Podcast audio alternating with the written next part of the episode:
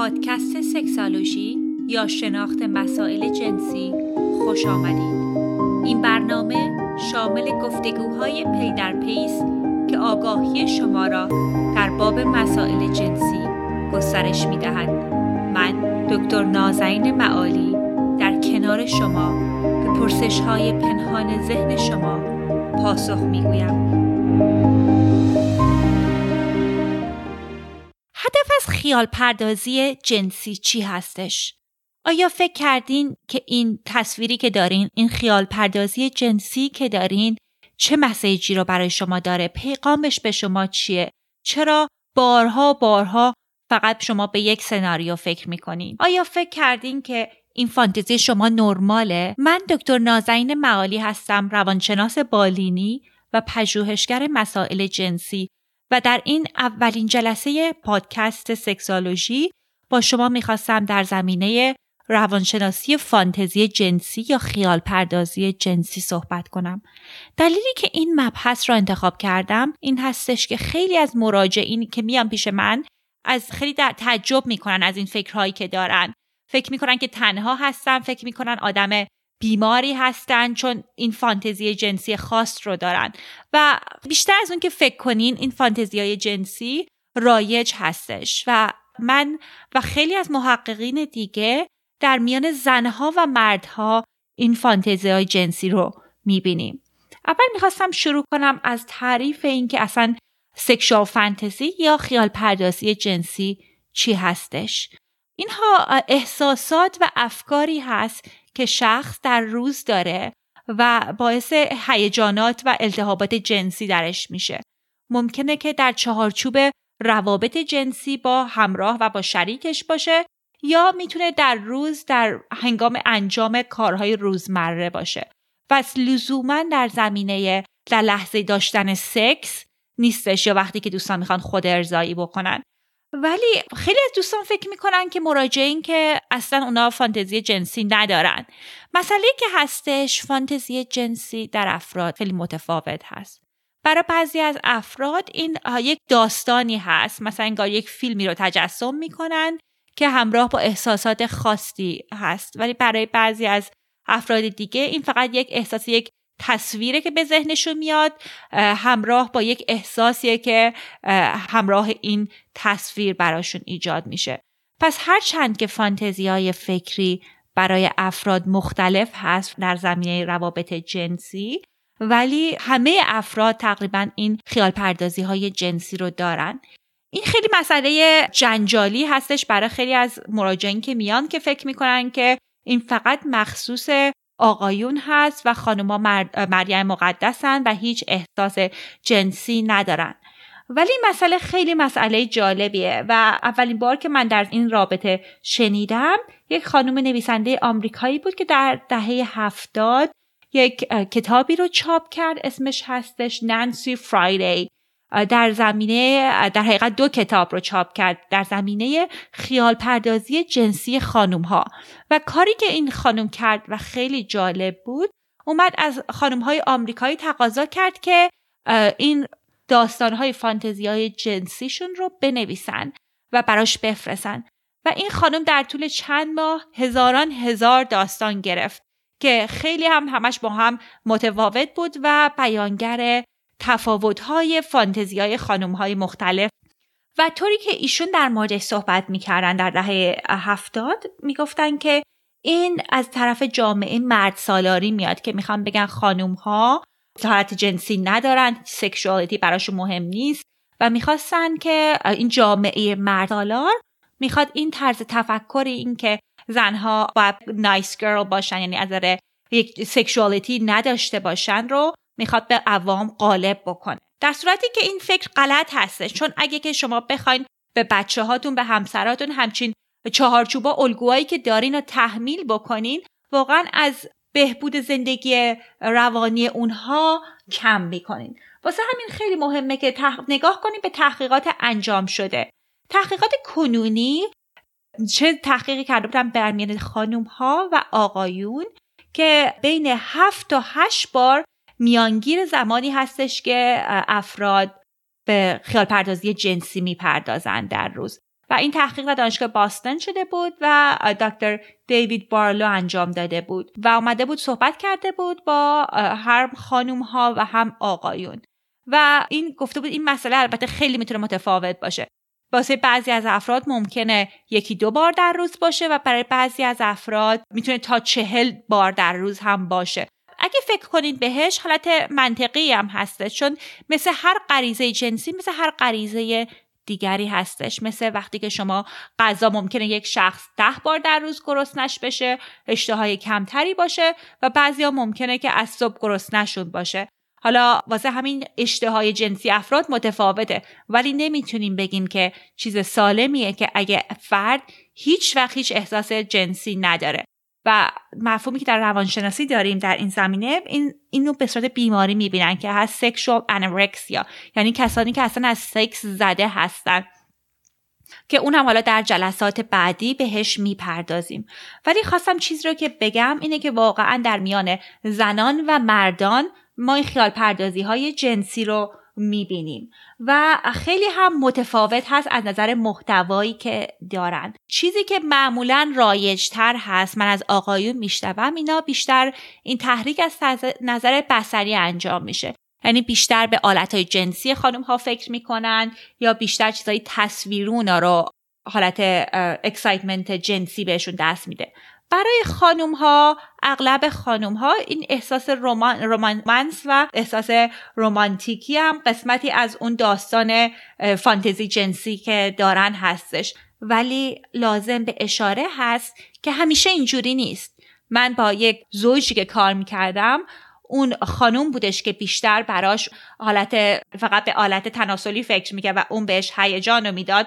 و شوهرش توی ذهن خودش یک داستانی داشت. یعنی اون داستان احساسی و رومنس بودش که ایشونو برمیانگیخت. واسه همینه که مهم یکی از مهمترین چیزها این هستش که به خورده توجه بکنیم که این فانتزی جنسی ما چی هست و چه پیغامی برامون داره. چون معمولا دوستان خیلی به این مسائل به صورت ساده نگاه می‌کنن. اصلا فکر می‌کنن خیلی از افراد هستن که این مسئله مسئله بیولوژی هستش. یعنی هیچ زیر ساخت روانی نداره. ولی اگه واقعا بیولوژی بود هر دفعه که مثلا دوستان می‌رفتن دکتر زنان می‌رفتن یا هر دکتری می‌رفتن تا بررسی کردین که حتی اگه به خیلی وقتا به آلت تناسلی انسان دست بزنن هیچ احساس خاصی ایجاد نمیشه. ولی اگه اون کسی که واقعا شما بهش احساس جنسی دارین حتی دستتون هم بگیره ممکنه خیلی تغییرات تحولات جنسی درتون اتفاق بیفته. واسه همین خیلی مهمه که ببینیم از نظر زمیر ناخداگاه چه میگذره. یعنی واقعا همونطوری که فروید میگه این فهمیدن که زمیر ناخداگاه ما رفتار خداگاه ما را تاثیر می‌ذاره خیلی از کشفیات مهم علم روانشناسی.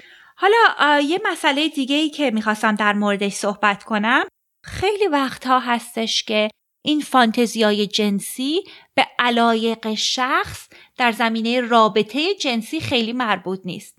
برای مثال یک چیزی که خیلی رایج هستش در میان آقایون و خانوم هایی که همجنسگران نیستن بعضی موقع ها تو فانتزیاشون تصور می‌کنن که رابطه جنسی با جنس موافق دارن.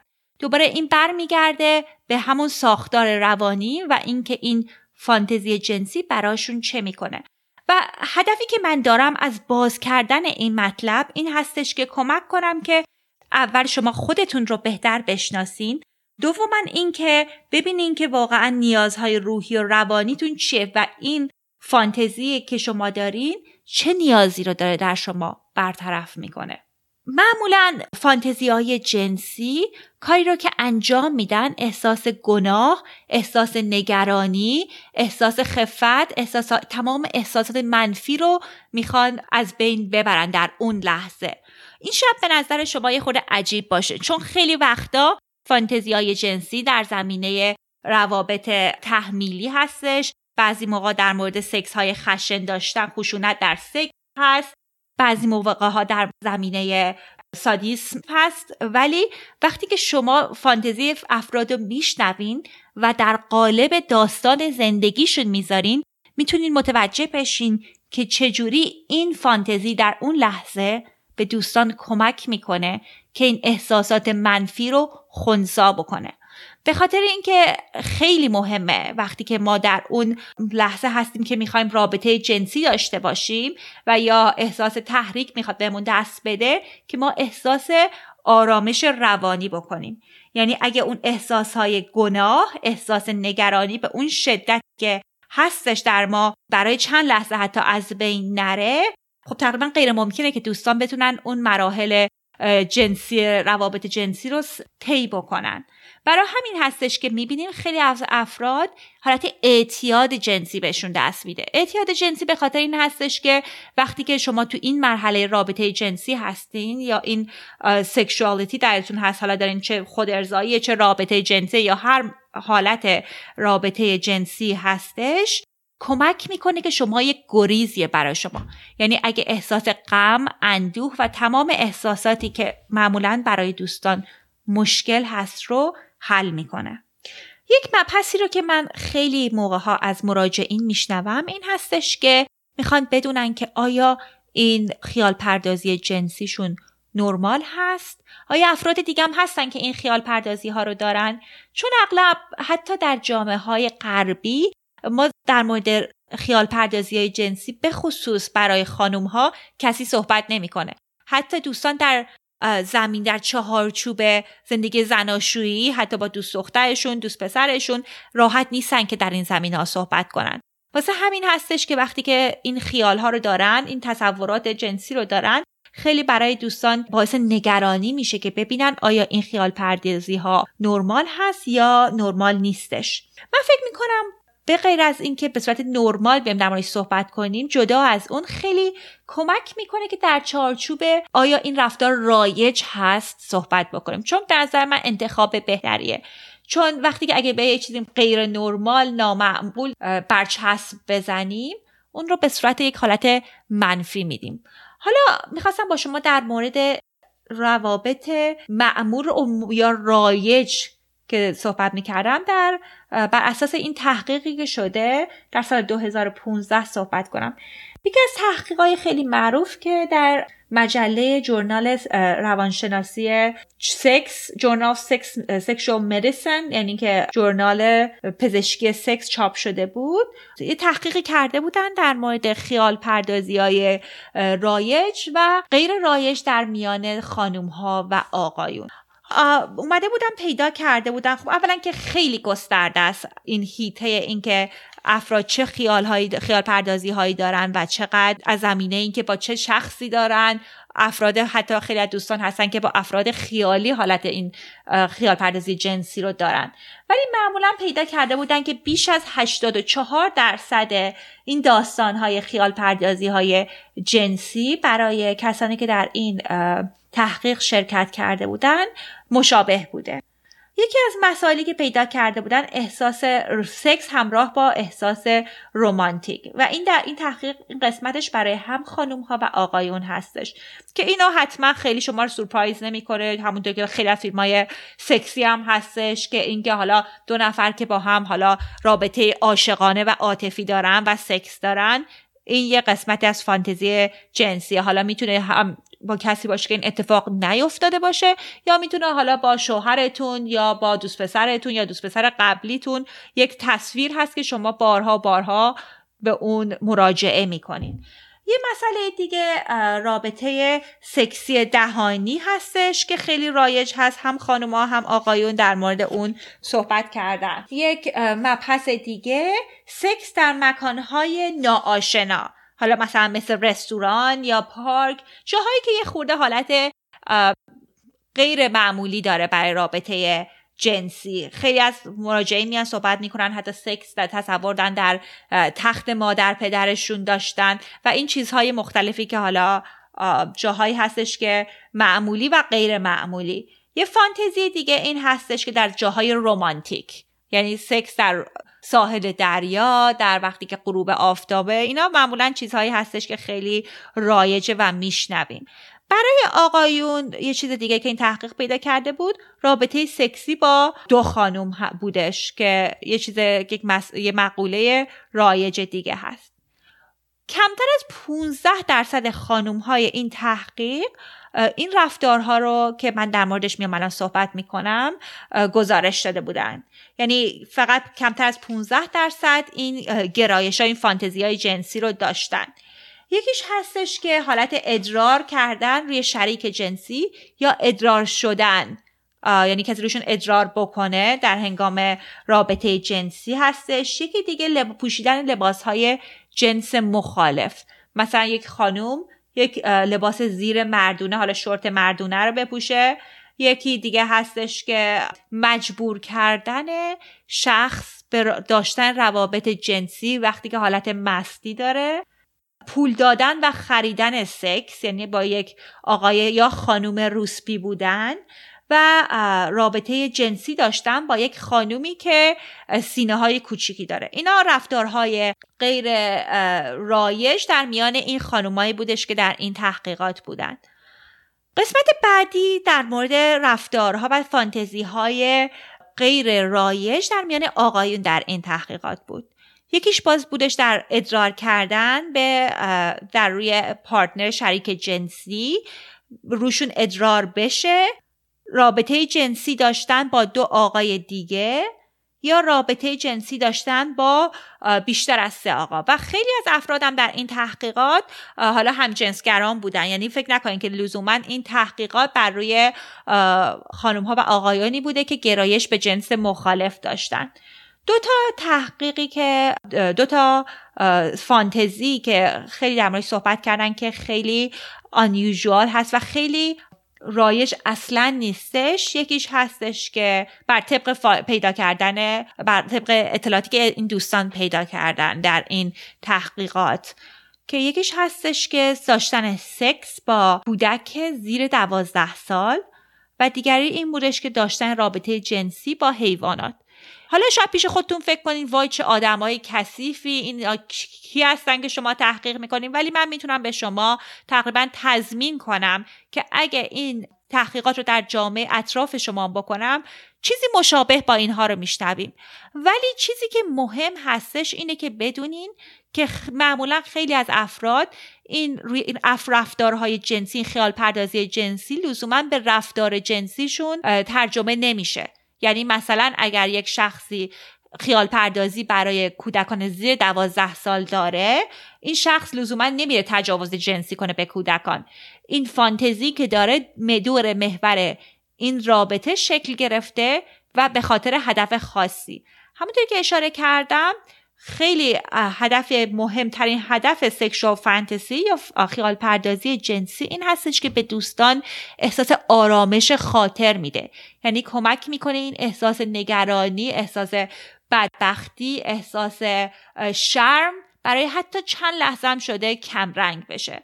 برای مثال حالا من با یک آقایی کار می‌کردم یه آقای سیاه خورده ای بودن که یه احساس ناتوانی جنسی بهشون دست داده بود. خانومشون یک رابطه ای که داشتن حتی با خانمای دیگه حالا در این چارچوب رابطه زناشوییشون با من صحبت می‌کردن می‌گفتن که من احساس می‌کنم که خانمم به من میگه که تو در هنگام رابطه جنسی رازیش نمی کنم من احساس بیورزگی و بدبختی و همچین چیزهایی بهش ایجاد میشه و که براش سختتر شده بود که هر اصلا دیگه رابطه ادامه بده با خانومش.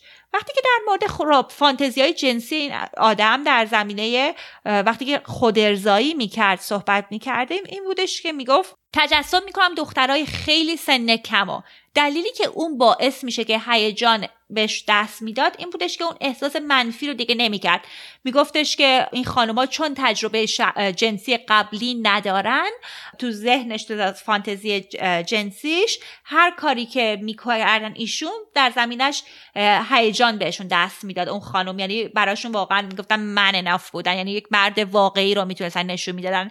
هرچند که می‌گفتن که ولی اگه با یک خانم همسن خودم تجسم کنم تمام اون احساسات شرم و بدبختی از اینکه من نمی‌تونم زن خودم و همسر خودم رو راضی کنم بالا میاد. یه مسئله دیگه هم برای یک مثال دیگه این هم که با یک خانومی کار می‌کردم من که سی خورده ای بودن خیلی خانوم موفقی بودن. ولی یک چیزی که خیلی نگرانشون می‌کرد این بودش که این فانتزی جنسی که داشتم و خیلیشون خانم اخلاق براشون خیلی مهم بود.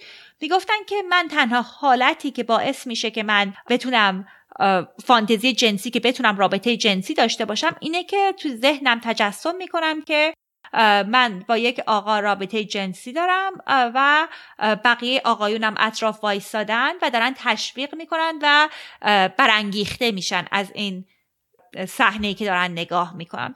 و ایشون خیلی هم نگران بودن. می‌گفتن که اصلا خب چرا من همچین فانتزی جنسی رو دارم؟ چرا من؟ من که هیچ وقت فکر نمی کنم که حتی می‌خوام با کسی غیر از شوهرم باشم.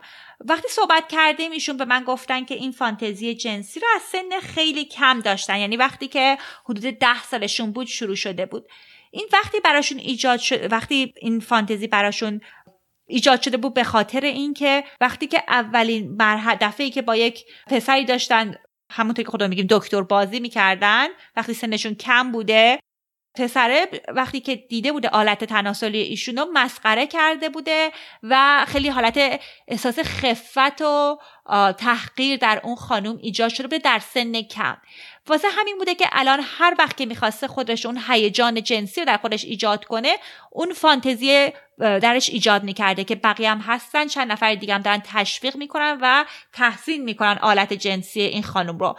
به خاطر این این فانتزی جنسی از این لحاظ به ایشون کمک می‌کرده که اون احساس خفت احساس کوچیکی و احساس گناه از اینکه آلت جنسی چون اون شکلی که حالا آیدیال بوده نداشته و این بهشون از این زمینه کمک می‌کرده یعنی براشون واقعا یک گریزی بوده از اون احساس شر واسه همین خیلی مهمه که در این زمینه دوستان اطلاع داشته باشن و اینکه شما رو دعوت می‌کنم که بشین بنویسین برای خودتون. حتی اگه شما فکر کنید اصلا سکشوال فانتزی فانتزی جنسی ندارین.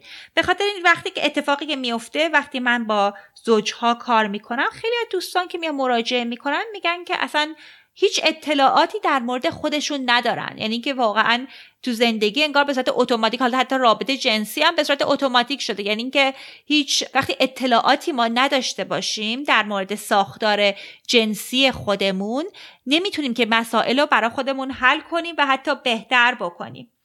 مسئله دیگه هم این هستش که اگر که شما فانتزی که دارین یه از اون فانتزی هایی هستش که خیلی رایج نیستش. پس خودتون می‌تونین بررسی کنین ببینین یا با یک روانشناس با یک کسی که تو این کار تخصص داره بررسی کنین ببینین که واقعا هدف از این فانتزی جنسی براتون چین هستش. آیا می‌خواد شما این احساس گناهتون و اضطرابتون رو داره کم می‌کنه؟ و اینها مسائلی هست که دوستان درش می‌تونن فکر کنن و می‌تونه کمکتون کنه.